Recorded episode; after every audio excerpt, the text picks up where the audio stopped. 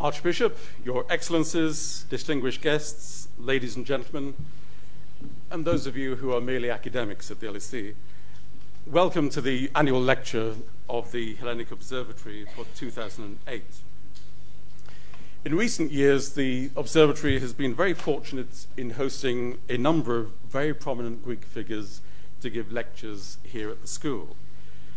Uh, we've hosted uh, Kostas Karamanlis, Kostas Simitis, the Ecumenical Patriarch, Yanis Papandreou, uh, Dora Bakoyannis, and many other uh, Greek public figures.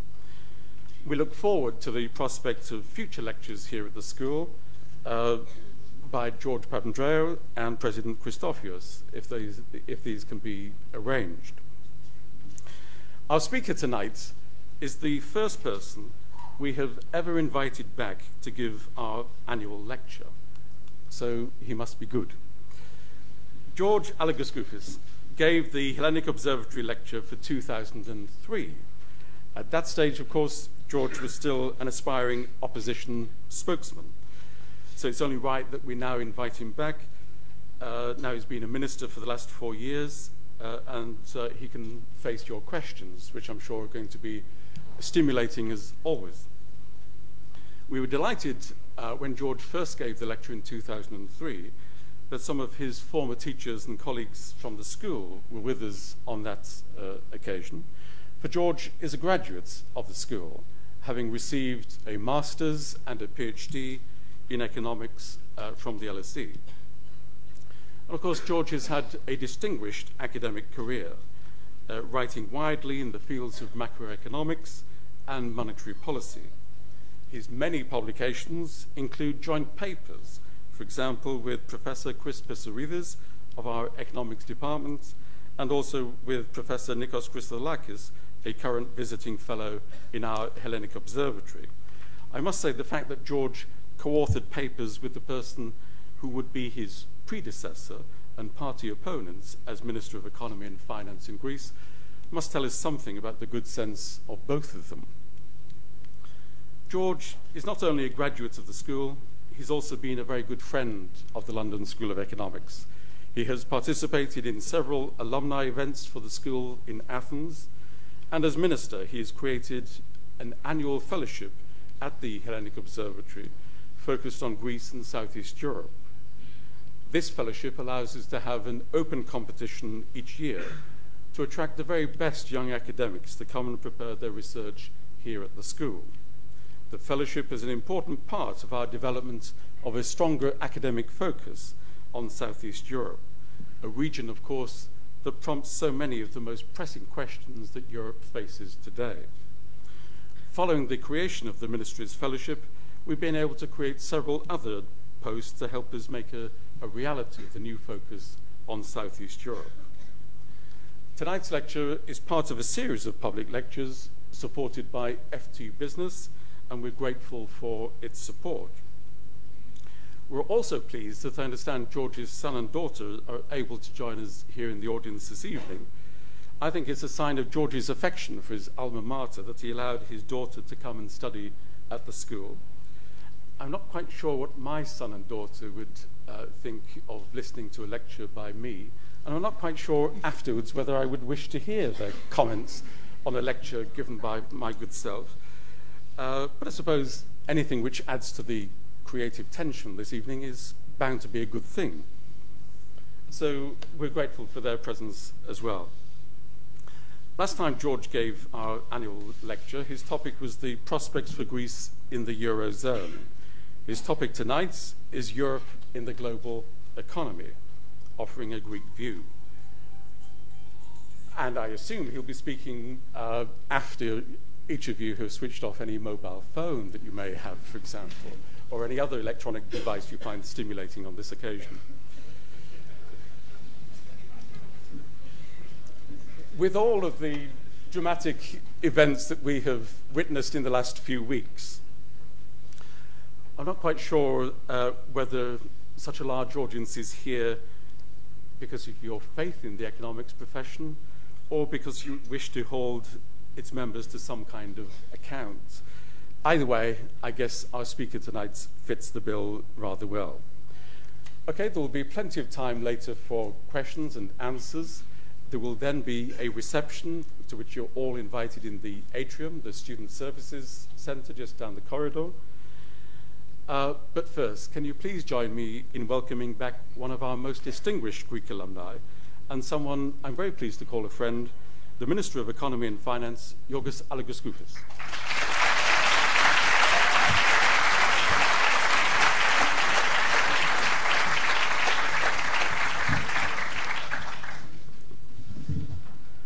Archbishop, dear friends, I'm uh, very pleased to be back at the school and uh, to have the opportunity to address uh, an audience at the school on uh, Europe and the global economy.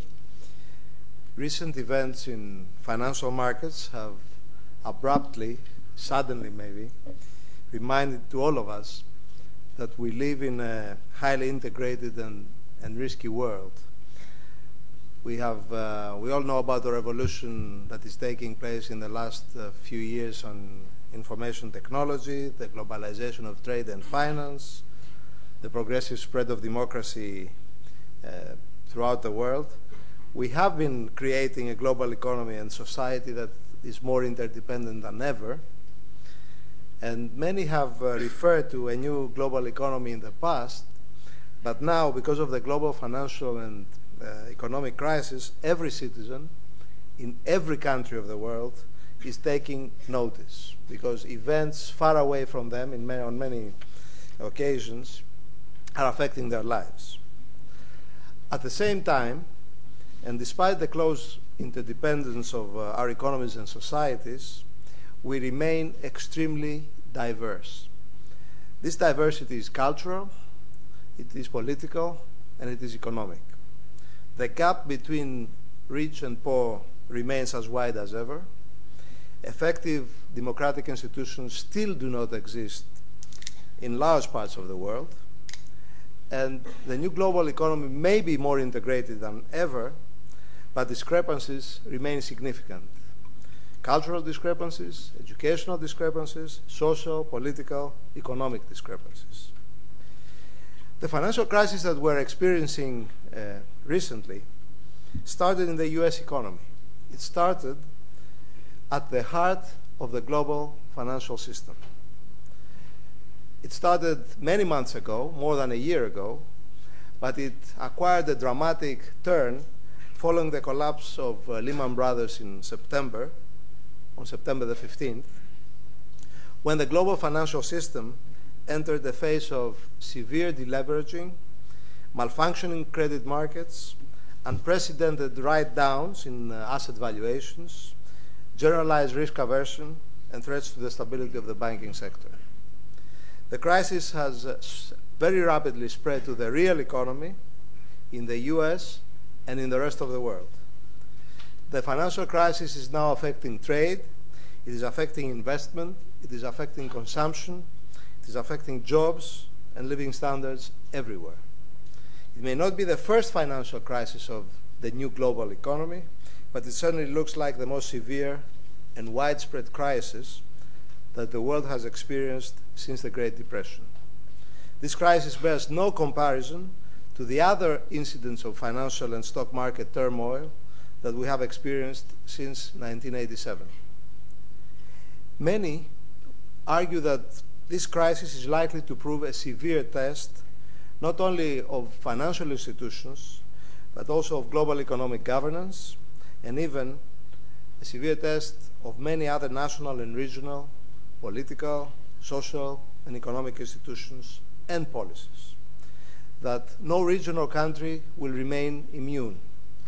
That no institutional policy rule will escape a re-examination. That both the developed and the developing world will need to reassess their policies and their institutions. There are also those who argue that what we are experiencing is not only about financial markets, but also about the way our capitalist system is uh, organized. They conclude that it will not be sufficient to reevaluate rules about executive pay, financial market regulation, budgetary policies, monetary policies, social policies, but that a new anti-globalization agenda is what is called for. Up to now, many have been viewing globalization in solely positive terms and have been expressing very few reservations. According to this line, globalization contributes to economic benefits for everybody. The assertion is that poor countries and low income groups come out as winners from globalization in absolute terms, even when they may lose out in relative terms. And many, on many occasions, it was argued that traditional societies benefit from the modernization of their institutions and the abandonment of traditional social and economic models. The crisis has strengthened the hand of those skeptical or in straight opposition to this line of thought. A number of people have been arguing for many years that the benefits of globalization are not shared equally among countries or citizens, that there are clear losers in relative terms and even in absolute terms from globalization, that poor countries and low skilled workers in rich countries are left behind. And in addition, those skeptical of globalization have always highlighted that social and economic dislocations are associated with the modernization process and that these dislocations may lead to social unrest. There is no doubt that without broad popular acceptance, no economic or social model can eventually be sustainable. Everybody would agree that if globalization were to indeed result in growing inequality, continuous social and economic dislocations, or social unrest, or in recurring financial and economic crisis, it would eventually be undermined. Is this what the current crisis is proving? Or is it something less fundamental and therefore susceptible to less severe corrective action? I would argue that it is yet too early to draw definitive conclusions. A lot will depend on our responses to the current crisis. Have we really learned our lessons from the Great Depression? Are we avoiding the policy mistakes that led the world to a prolonged period of economic hardship and stagnation in the 1930s? Can we ensure the necessary economic and institutional adjustments that will shield the global economy from a global credit crunch and a severe contraction in consumption, investment, and employment? The crisis has indeed unveiled serious weaknesses in the functioning of our global financial and economic system. Serious regulatory and policy mistakes that have persisted for many years have contributed to the severity of the problem. Serious uh, regulatory and policy mistakes that have persisted for many years have contributed to the severity of the problem that we face today. For many years, economic risks have been seriously underestimated in the pricing of financial assets, and asset bubbles have persisted for too long, supported by an abundance of liquidity. Macroeconomic imbalances have developed in, a, in the global economy without any serious attempt for many years to address them through coordinated action. The emerging economies have not been integrated adequately to the system of global economic governance. We have seen economies growing and uh, acquiring an, an increasing importance in the world, but without contributing to the governance of our system. And these weaknesses were apparent in minor crises that have taken place in the past. What makes today's crisis unique is uh, the fact that it has affected the core of the US economy and the core of the global financial system, with huge repercussions everywhere. It is not about the sovereign debt of an emerging economy, like previous episodes, but about the core of the new global economy. When a financial bubble bursts, it does not make for a pretty sight. When a huge and global financial bubble bursts, then the world economy is in deep trouble, like we are today. Appropriate policy responses are called for in order to limit the damage and in order to restore confidence. It is not enough to correct the shortcomings that caused the crisis in the first place. Policy responses are required to deal with the aftermath of the crisis. Appropriate and coordinated monetary, fiscal, and trade policies are required to deal with the risk of a prolonged global recession. Appropriate social policies are required to cushion the impact of the crisis on the poor and the unemployed. And appropriate policies to restore confidence in the financial sector are, of course, required. No doubt, no country and no region can respond to the crisis in isolation. What is needed is a coordinated policy response. Without coordination, even the best national policies are likely to prove beggar thy neighbor policies and are likely to prove ineffective.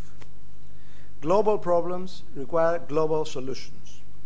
The solutions do not lie in a fortress US policy or a fortress Europe policy or in a fortress Britain policy or even worse in a fortress Greece policy. The solutions must be sought in the context of an open world trading and financial system without even a hint of return to protectionism. Monetary policies and responses must continue to be coordinated at the global level. Coordination of financial regulation must be strengthened. Fiscal policy coordination is also a necessary prerequisite. No country in isolation can spend its way out of trouble. If we were to embark on a Keynesian expansion of demand, this has to be coordinated at the global level. It cannot be done by any country in isolation. Despite some initial shortcomings, Europe has been responding to the crisis in a manner that inspires confidence. The European Central Bank has been extremely active in providing liquidity since the summer of 2007, although for a number of months the thrust of monetary policy was addressed to containing inflationary pressures because in late 2007 and early 2008 inflation was still a major problem. In coordination with the Federal Reserve, the ECB responded adequately both to the first and the second manifestation of the financial crisis. It has to be admitted, however, that we initially failed to anticipate the full extent of the crisis on the European economy. The initial assessment at the beginning of 2008 was that the European economy would escape the worst. This assessment has been fully revised since last summer. The European economy is now expected to remain stagnant, if not enter a recession, in 2009. The crisis has affected a number of banks in a variety of European countries. Unemployment is now expected to increase. The only positive sign that we get at this time is that inflation is falling, but again, this is mainly due to weak global demand. Events uh, have confirmed that Europe can take a leading role in promoting, promoting an adequate global response to the crisis.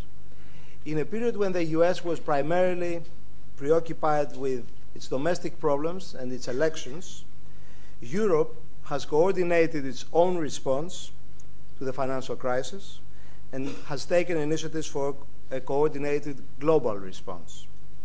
In the ECOFIN Council of uh, the 7th of October, a number of important decisions were adopted that are leading to a coordinated support of financial institutions across the European Union. It was decided that support should be coordinated around the following principles.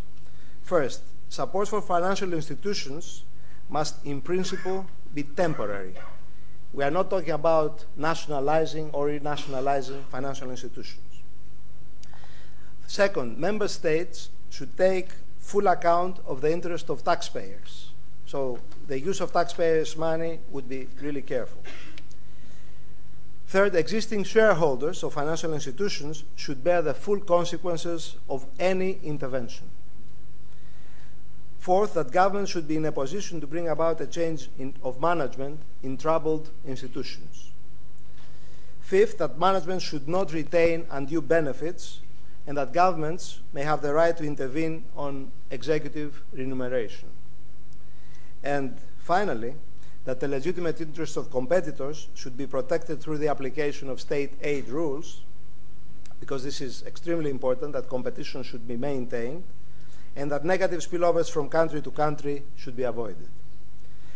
The objective of these uh, European principles, which has been guiding all European plans in all of our countries, was to ensure the adequate capitalization and liquidity of European financial institutions affected by the crisis, and, and mainly to ensure that adequate liquidity would exist in Europe to avoid a credit crunch, because a credit crunch would be extremely harmful for the real economy, for employment, for growth, for investment, for consumption. In addition, a number of other decisions were taken in, at the beginning of October the maximum amount of guaranteed deposits was raised to 50 uh, to 50,000 euros, and the EU Commission was urged to revise certain accounting rules relating to, to banks.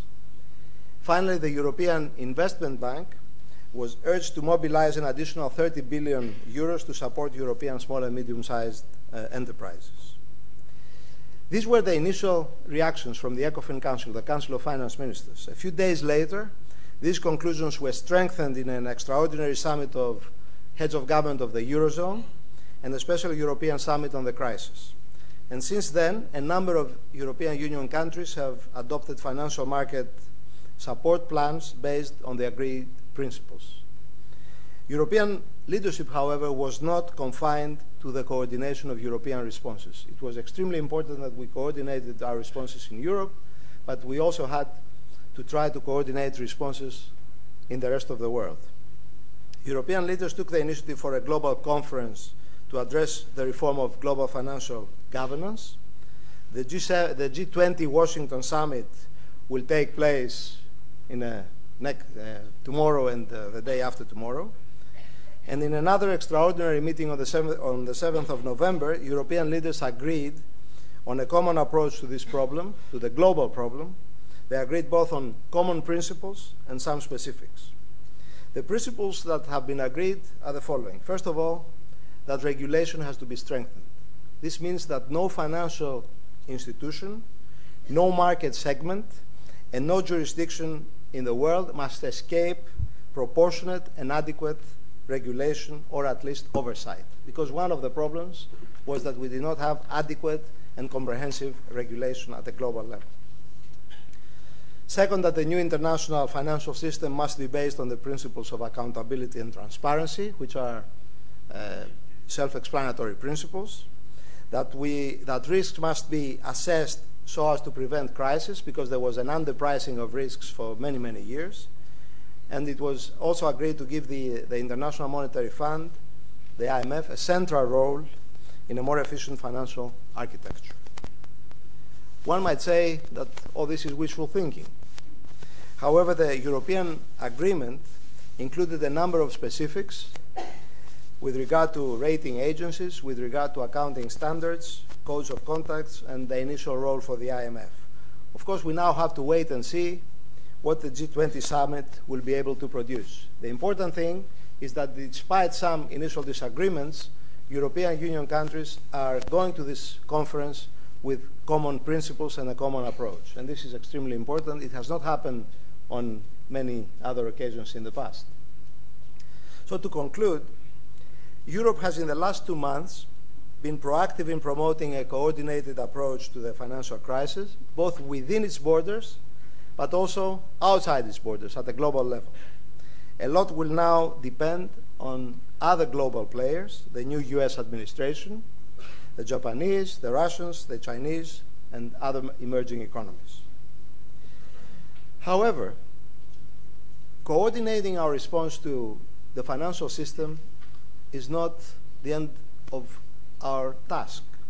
Coordination on measures to support and reform financial markets will hardly suffice to deal with the effects of the crisis on the real economy. Much more is called for.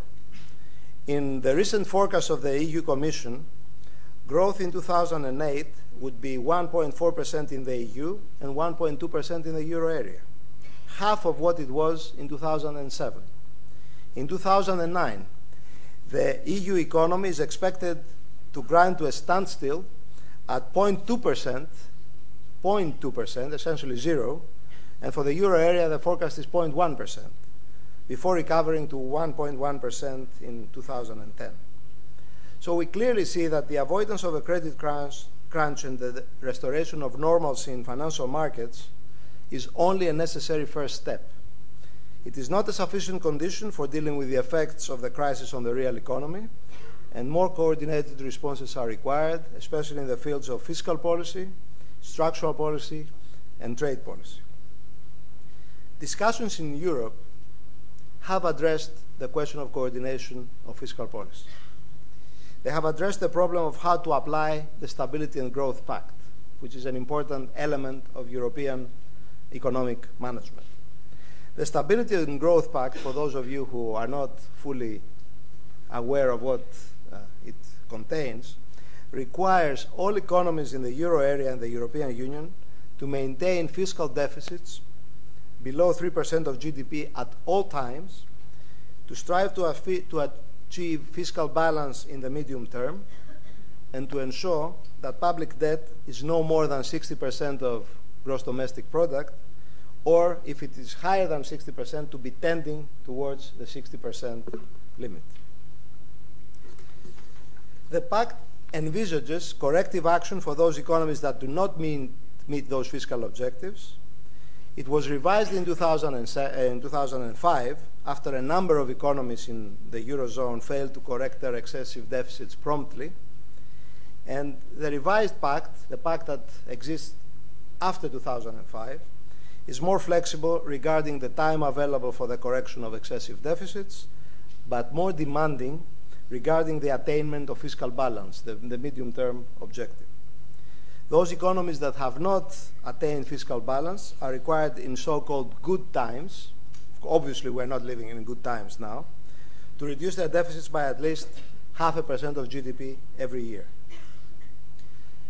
Having uh, discussed the economic situation recently, both the EU Commission and the ECOFIN Council have determined to apply the pact flexible, in a flexible manner in the, in the current circumstances. The decision is that economies that have fiscal room for maneuvers could use it to try to counter the slowdown in aggregate demand or the contraction in aggregate demand, either through the operation of automatic stabilizers or through limited discretionary measures. Those that do not have enough room for maneuver should take care not to exceed the 3% limit. In case that a country exceeds the 3% limit, the deviation should be small and in any case temporary. The flexibility envisaged in the revised pact will be utilized and attainment of medium-term fiscal balance is implicitly postponed for better times. The rules of the pact are obviously well defined. The problem is that a number of countries have been or are expected to be very close to the 3% threshold. Some euro area economies, such as France, Italy, Portugal, and Greece, have only recently exited from the excessive deficit procedure, and their projected deficits for this year and next year are very close to 3%. Other economies, such as Ireland and Spain, are experiencing a recent widening of fiscal deficits because of the crisis and the slowdown. Germany is the only large euro area economy with fiscal room for maneuver. Its fiscal deficit is almost zero. So among, and among those outside the euro area, the UK is expected to have an excessive deficit in both 2008 and 2009. And the EU Commission estimate, estimates that for 2008, the deficit in the UK will be 4.2% of GDP, and for 2009, 5.6% of GDP. So clearly the UK has a, a very big uh, fiscal deficit and limited room for, for maneuver if the pact were to be applied. Thus, although there is flexibility in theory, and we have agreed to use the flexibility that exists, in practice, this flexibility is of limited practical importance because the economies in the euro area did not create sufficient room for maneuver in previous years, in the good years, so to speak. So did the UK, of course. And fiscal policy appears at this critical juncture to be a severely constrained instrument for countering the contractionary forces that have been unleashed by the financial crisis. We do not have real flexibility if we were to stick by the rules of the Stability and Growth Pact. According to the latest estimates of the EU Commission, budget deficits in the EU as a whole are expected to rise in 2009 from 1.6% of GDP to 2.3% in 2009. And uh, in the corresponding estimates are for the euro area as well. At the same time, the US is running huge deficits. In 2009, the US deficit is 5.3% of GDP, and in 2009 it is projected to grow to 7.2% of GDP.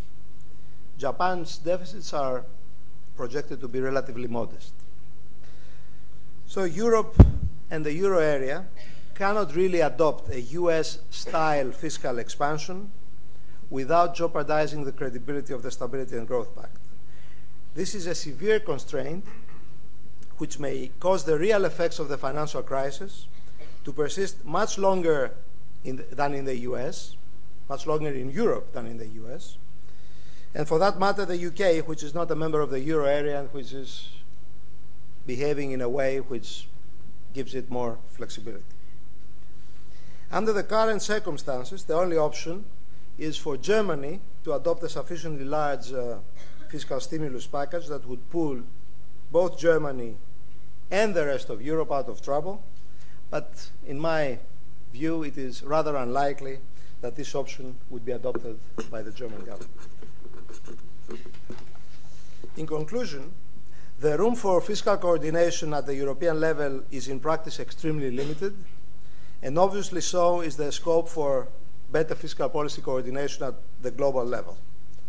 In Europe, we cannot expect much from fiscal policy in the current circumstances, although in principle, a, a measured European stimulus package could prove quite effective in avoiding the worst of the contraction in demand.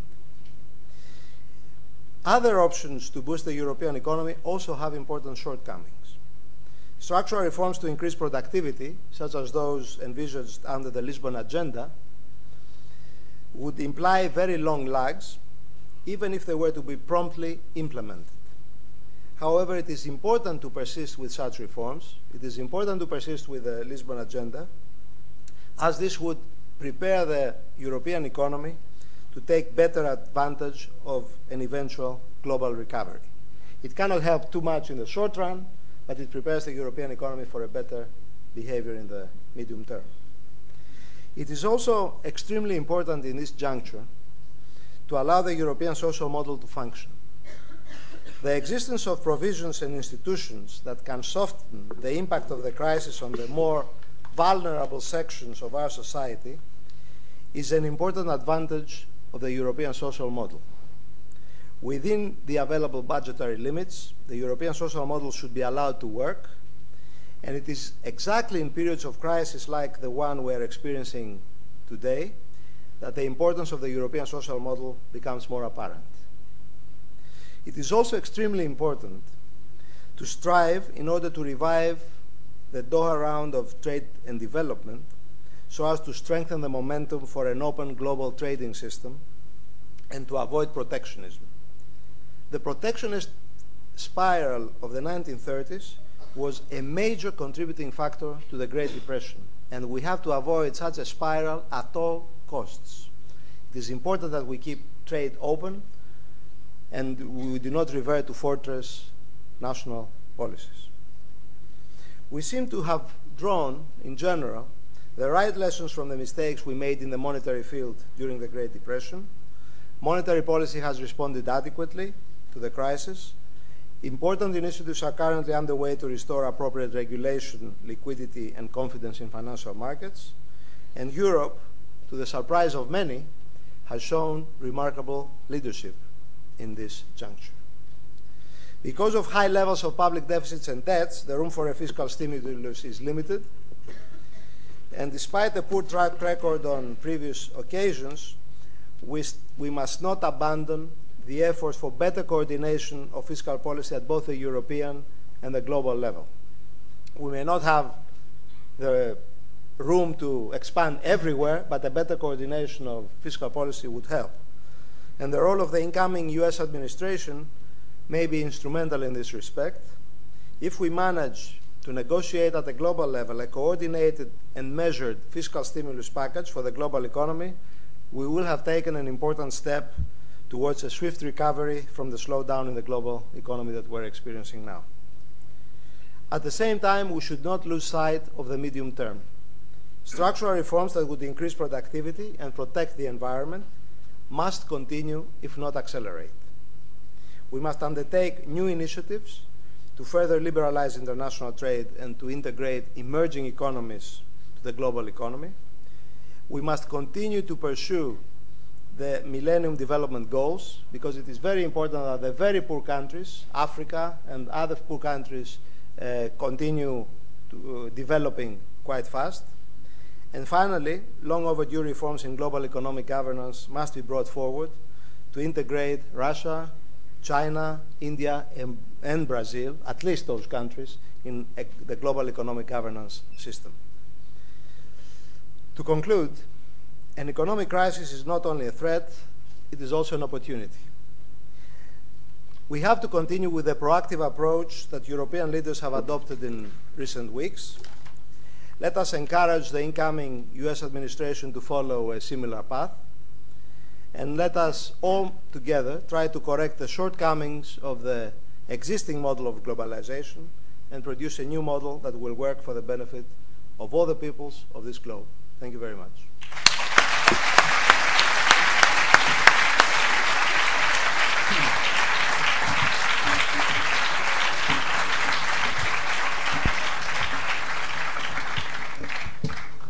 Thank you for that uh, lecture, George. We now have the opportunity of uh, the questions and answers that we uh, promised. There are various colleagues around the room with uh, microphones both at the top and the, the bottom. So uh, what I'd like to do is to take a number of questions, uh, and when I call you, if you could simply wait for the microphone to come to you, and then to begin with your, your name, please. There's a gentleman in the blue at the back, please. Hi, Pierre Bacas, third year economics student at the LSE. Thank you very much for this very interesting talk. Uh, my question is, considering that leading Eurozone countries such as France and Italy have already broke the 3% deficit rule in the past, and the urgence of co uh, coordinated fiscal action, could the pact be rethought and the 3% threshold be increased? Okay, thank you. Can we uh, take the gentleman in the red uh, here, please. Yep.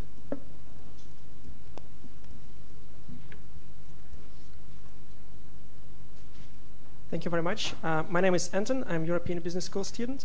And my question is, uh, you've mentioned the Lisbon Agenda. And uh, how is it possible, taking into account that uh, the referendum across all the countries uh, did not prove to be successful, how is it possible to revisit the issue? And the related question is, do you think uh, it's appropriate uh, to continue uh, consider to consider take on board new countries to the European Union when there is conflict of interest inside the existing across the existing countries? Thank you very much. Thank you. With some hands, the gentleman in the middle, please. I'll come later. Mr. Mr. George Kratos, LSE alumni. Um, despite the financial crisis uh, that we're witnessing today, you retain your faith in globalized financial system. However, almost a year ago, um, you introduced a bill blocking the acquisition by foreign investors of companies of strategic importance to Greece. How do you reconcile this protectionist move, your commitment to a globalized financial system? Okay, can we take those three at the moment? Okay. Can I, I can answer from here, right? On, on, uh, on the pact, uh, as I said, it's, it's extremely, um, the pact is extremely tight, and whatever we, we do regarding the flexibility of the existing pact, we have serious constraints because of the deficits that have accumulated in, in the good times. We have not corrected the deficits in the bad times. So the room is not there. Uh, the, what, I can, what I can say is that there are many who argue that, that, that the pact could be suspended, but, but it's not something, it's not, it's not a decision that can be taken lightly.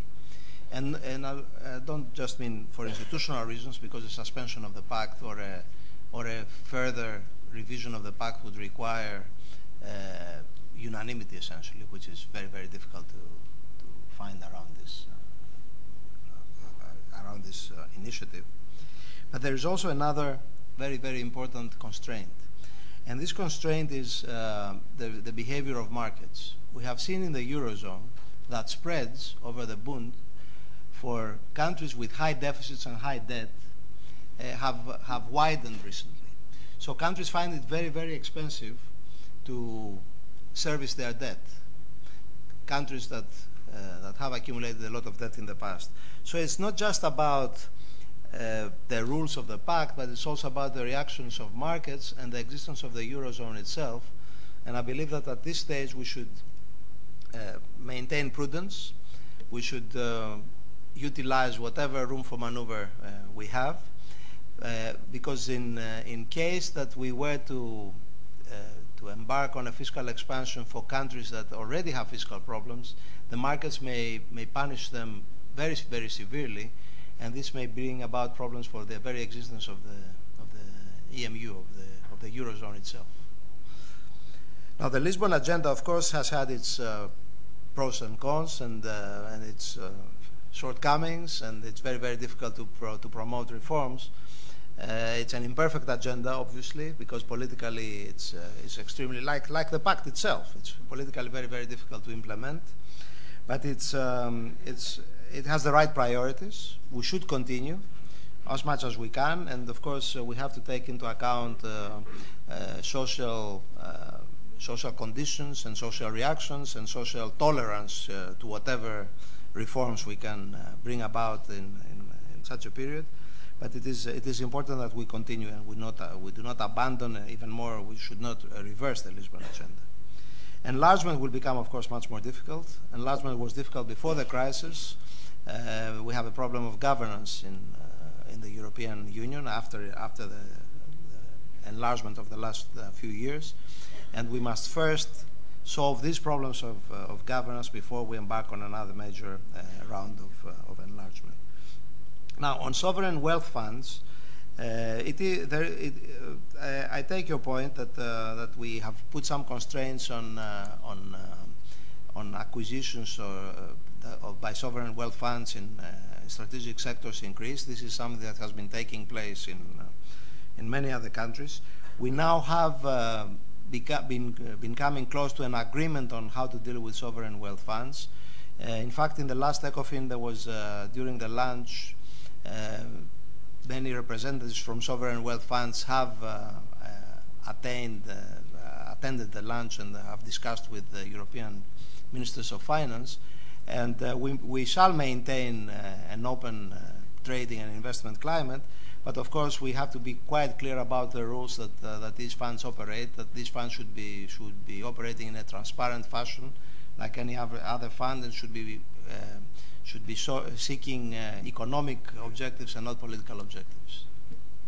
Okay, thanks. Time for some more questions. The gentleman at the very back. Okay. Mr. Minister, thanks for your speech. Um, looking back in 2004, when the when a New Democracy came in power, and uh, you undertook the minister the Ministry of Finance and Economics, you decided to tell the tell the truth about the performance of of uh, the Greek economy to your uh, European partners. I mean the um, manipulation of data by the PASOK uh, government. Um, do you believe that uh, it was a, a, right decision? And if you had the opportunity to make uh, the same decision now, uh, would you change? Would you change something? Thanks. Thank you. Other, other questions, gentlemen uh, here at the front, please. Uh, if you could just wait for the microphone, thanks. you connected the the crisis to the serious deficiencies in the functioning of our connected the crisis to serious deficiencies in the functioning of our global system.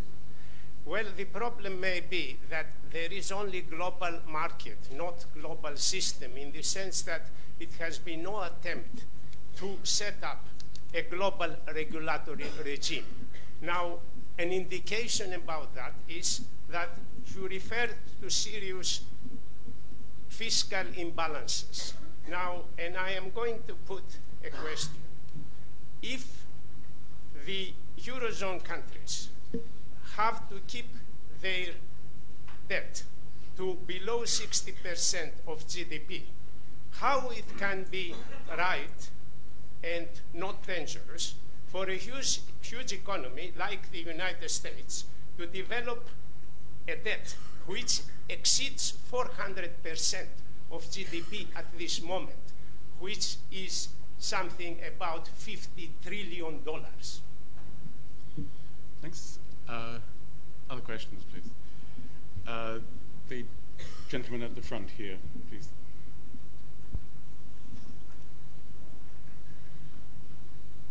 Ores Soldatos from Total Gas and Power. Um, I'm going to have a practical question. Uh, over the past uh, decades, we've seen the ECB uh, fighting the inflationary monster, as I remember it correct from the website. Um, do you think uh, that after the crisis, I'm not talking now, after the crisis, they will be still fighting the inflationary monster instead of the asset bubble monster? Okay. Take those questions. Could you just take one more, Yeah, one more, please? Uh, gentleman here, just. Thank you, Kevin. Uh, dear Professor Skoufis, welcome in London. You said uh, that no financial institution or market should escape regulation. Yes, you did. Now, I'm, I'm wondering what kind of market would be having a regulation? I mean, in practical terms, how we are going to implement that regulation?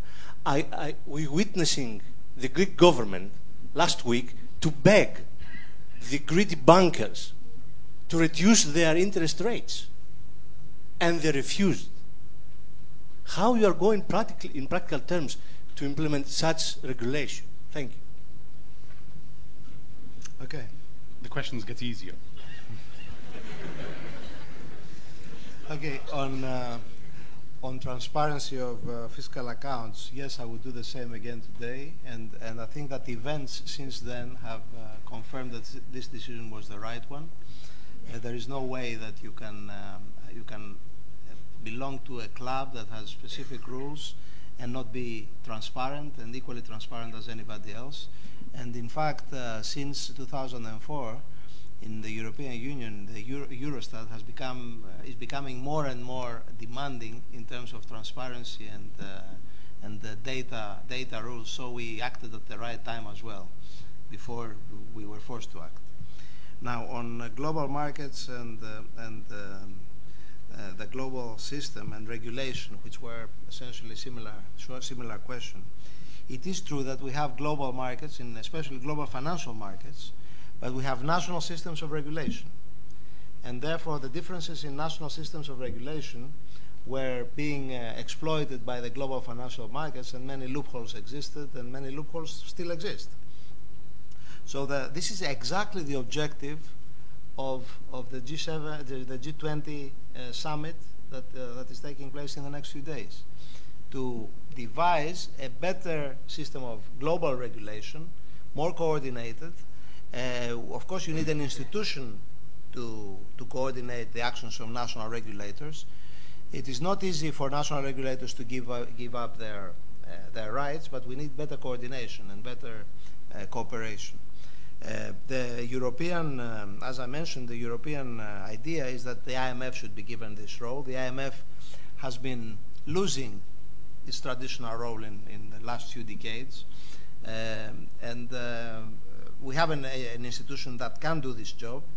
And uh, of course, it's a question of how the IMF will do it. And uh, there are still differences. There are differences between uh, on the on the details, there are differences between uh, European economies as well, differences between Europe and the U.S., and many other differences may emerge in the, in the G20 summit.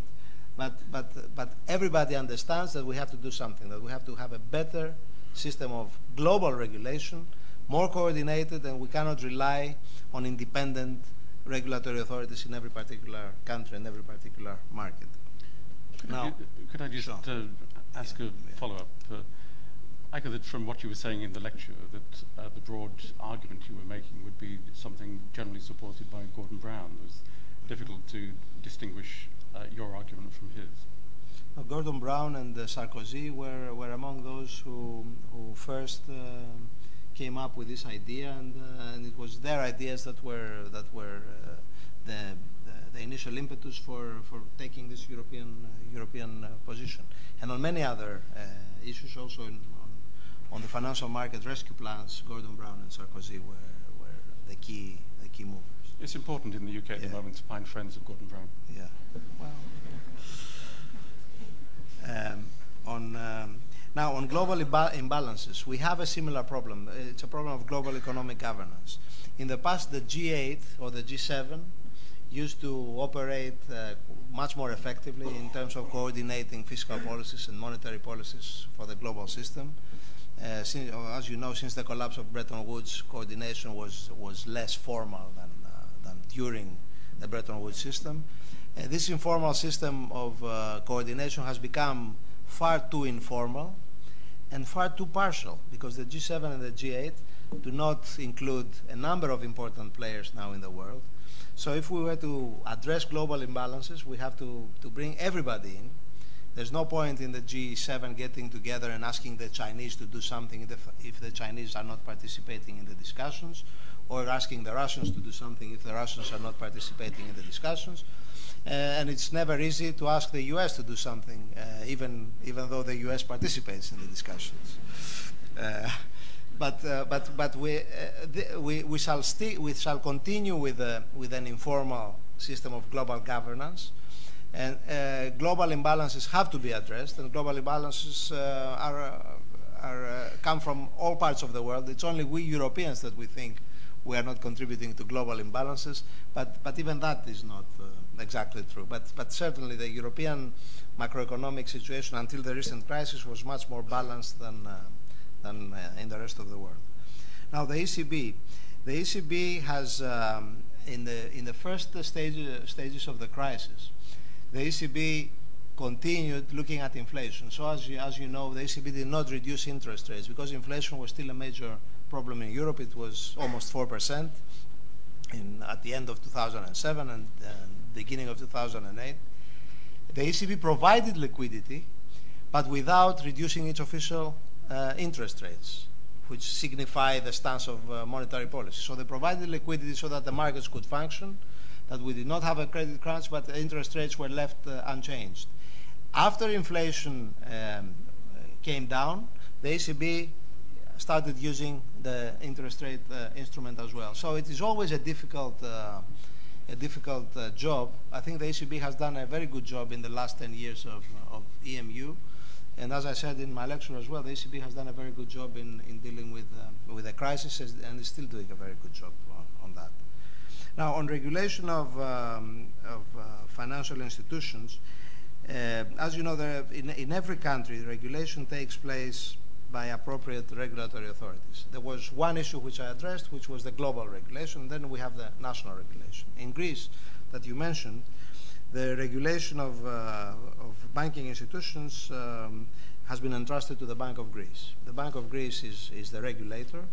Uh, it, it uh, has a number of instruments to, uh, to force banks to stick by the rules, but manipulating interest rates is not, is not one of, uh, of, its, uh, uh, of its prerogatives. It cannot manipulate interest rates. What it can do is it can ensure that there is competition, there is no collusion, there is transparency, there is no, there are no um, uh, practices that are uh, against the regulations, but you, the Bank of Greece does not set all the market interest rates. Bank interest rates are set through a competitive banking system. Now, of course, uh, through our liquidity plans, all, all European governments, including the Greek government, will have additional leverage on the lending behavior of the banks. Because if, if the government is providing guarantees or capital uh, for the banks to provide liquidity to the economy, it will have additional leverage on where this liquidity will go, on what terms, and uh, so on and so forth. But again, don't expect that the government will take over the management of the banks. The, the, uh, like in every other European country, the management of the banks will be still in the hands of bankers. The rules will be tighter, regulations will be tighter, and uh, government oversight will be tighter. But you are the son of the economy, George. the Greek economy, anyway. Squeeze them. Thank you. I guess uh, the implication of his question was that uh, you talk about uh, leverage coming from uh, investments and guarantees by the government. Where was the leverage? Well, the, the, um, in, in Greece, in, our, in the system that we have uh, set up, uh, every bank that participates in, in the system will have an, an appointee in its, on its board from the government. The appointee will have a veto on, on bonuses and remuneration of the top executives and we'll also have a veto on uh, on the distribution of dividends. Dividends will that will be distributed will be the minimum amount, and apart from that, there, will, there is a board which is chaired by the Minister of Economy. There, no, there are no chairs, uh, of course, in, in a, Thanks. Can we take free some economy? But but but there is a there is a board which will be convening every month to be looking at how the extra liquidity provided for by the government is being utilized by the banking sector and giving directions. Thank you. I've accused others of stopping you speaking, and I now do the same. Uh, could we take some questions, gentlemen, at the very front, please?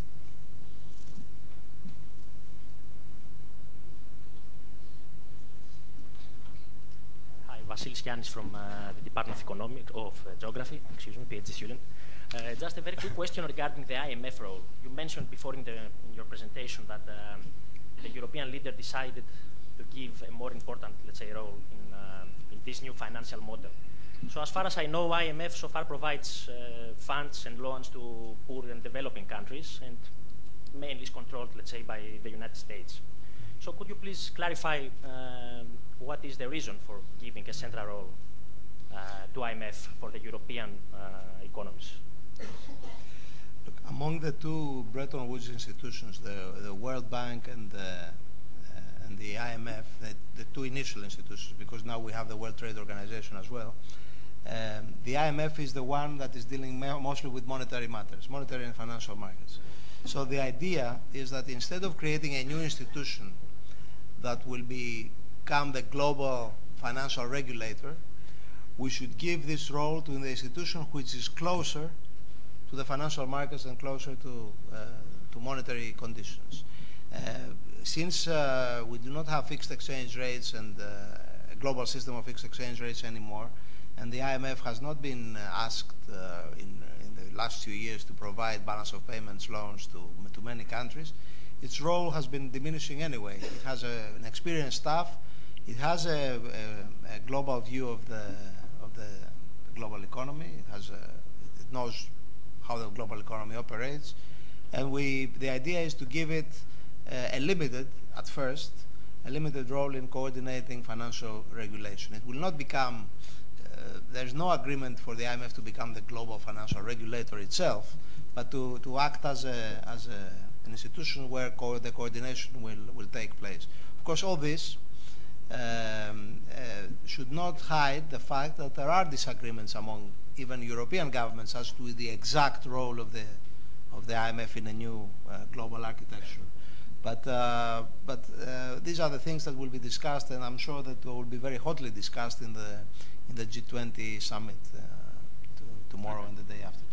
Thanks. Some more questions, gentlemen. Uh, Andrew here, please. In the, the gentleman. just sorry, could you just pass it back and then it'll come forward. Uh, Andrew Dismore, Member of Parliament, a friend of Gordon Brown. Uh, so he's got at least one in the audience. Numbers are increasing all the time, yeah. two already. Yeah. Uh, uh, towards the end of your lecture, you mentioned the importance of the Doha round. Uh, bearing in mind how difficult it was to get any progress even when times were good and how, how many years that round's been going. Now that times are hard, there's signs that the new administration in the US might go down the protectionist route, which I agree with you would be, would be a bad move. Uh, just how realistic is it politically that there's going to be progress in the Doha round? Isn't that really wishful thinking? Thanks. Yes. So, Uh, let, let me let me just take, Okay, go. take this because it's a very important question. Yes, I, I agree with you that it will be it will be too optimistic to expect that we shall come to a conclusion very very quickly. But we must keep the momentum in the in that direction because if we don't, do not press for the momentum to be, to be in the direction of further liberalization, uh, we we may see very quickly the momentum being, being in the exactly opposite direction of, of protectionism. So even as a as a defensive measure, we should we should continue to be pushing for for further liberalization. It's difficult. I know we have uh, you know very difficult issues. Uh, among uh, uh, various things on my portfolio is uh, trade policies is uh, is one that I have I have been dealing with. I know the difficulties, but we have to keep uh, to keep uh, keep pressing in this direction. Can we take a group of questions? Can we pass it to the gentleman in front here, please? Thank you. Notis Mitarakis, Fidelity Investments. Minister, if I can ask about, I can stay in the Greek banking system. If the Greek economy is slowing down, as statistics are saying, chances are that non-performing loans in the banking system will trend upwards at a time where the Greek households, the Greek businesses are more geared versus what they were five years ago. Given this outlook, do you think currently the Greek banking system is properly uh, pricing risk? Do you think that the spreads are overpricing or underestimating risk? Thank you. Can we take the gentleman? Do we have? Yes, you just have do patience, I'm afraid.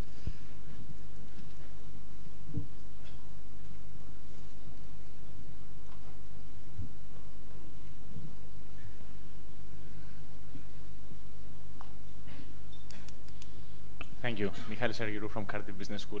Uh, Professor Alogoskoufis, I fully take your point about the importance of flexibility in a time of crisis, I mean real economic flexibility. I know that uh, you are an advocate of flexible, well-regulated, but essentially free markets, and so am I. Can you give us a firm reassurance today that you will continue with your modernization agenda in Greece, despite the fact that we are going through these difficult times, as well as despite the fact that I know that you face, even from your own party, some irresponsible, um, irresponsible uh, suggestions about going back to protectionist measures. Thank you. Thank you. Uh, gentleman here, please. Oh, yeah. Please.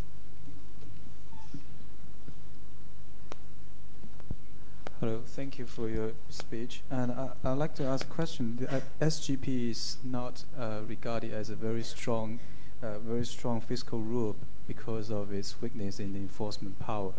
And just then you have mentioned a lot of extreme limitation.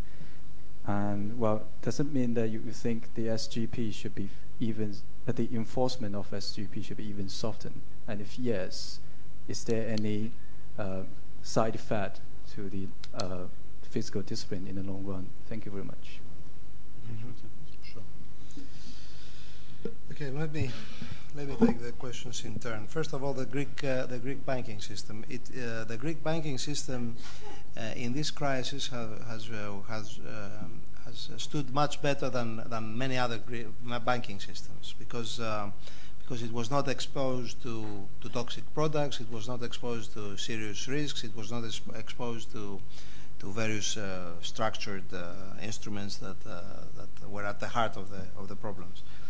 Um, however, the, the fact that uh, that there was deleveraging in the global financial system, the fact that the uh, interbank markets essentially ceased uh, to operate, etc., is affecting all banking systems, and uh, and this is the main reason that we have uh, put in place uh, this this liquidity plan, which is a modest liquidity plan, to ensure that the Greek banking system will will be able to find enough liquidity to to fund the economy.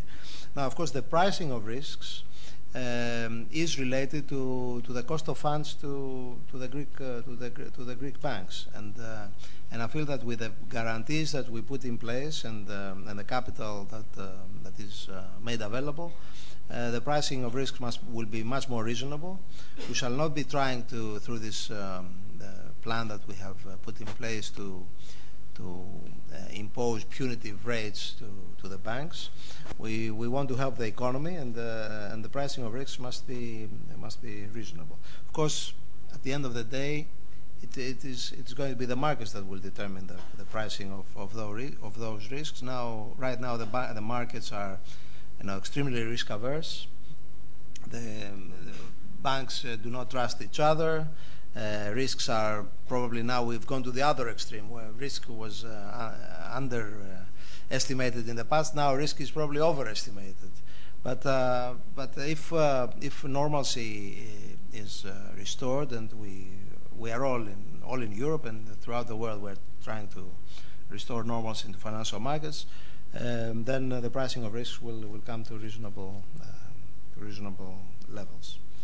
Now, on um, on the reform agenda of the Greek government, the Greek government is is set to continue its uh, its reform agenda. It is uh, quite clear, but of course our priorities now have to be uh, shifted to dealing with the crisis because we, there is a crisis going on.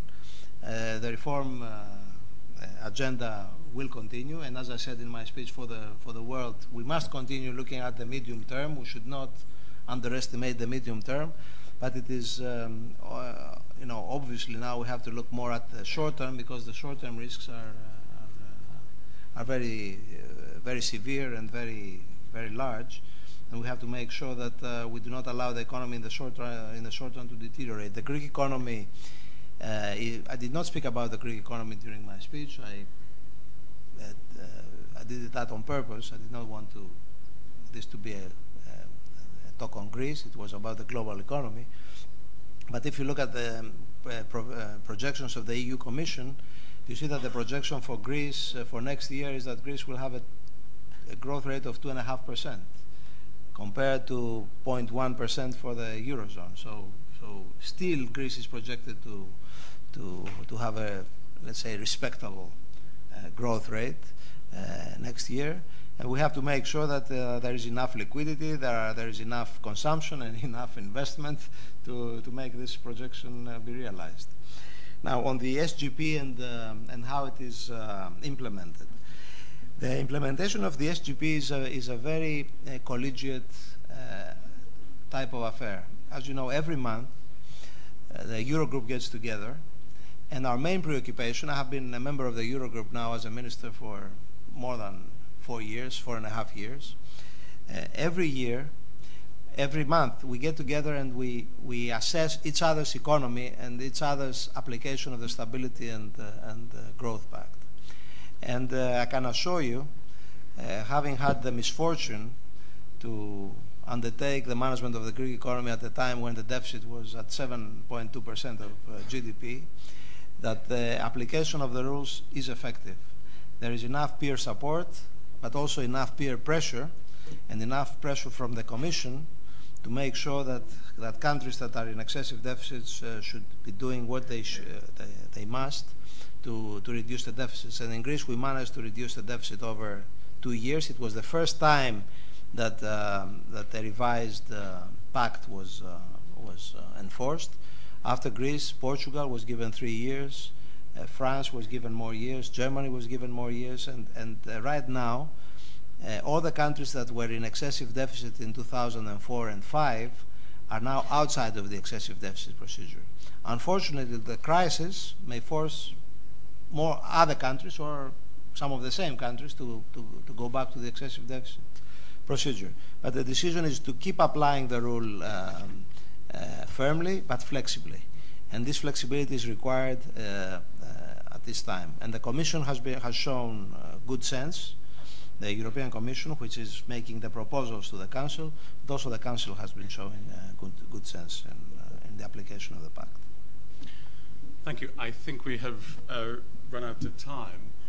Um, let me say a couple of things. Uh, first of all, I don't think I've attended a lecture at the LSE before where there's been such warm applause halfway through a lecture.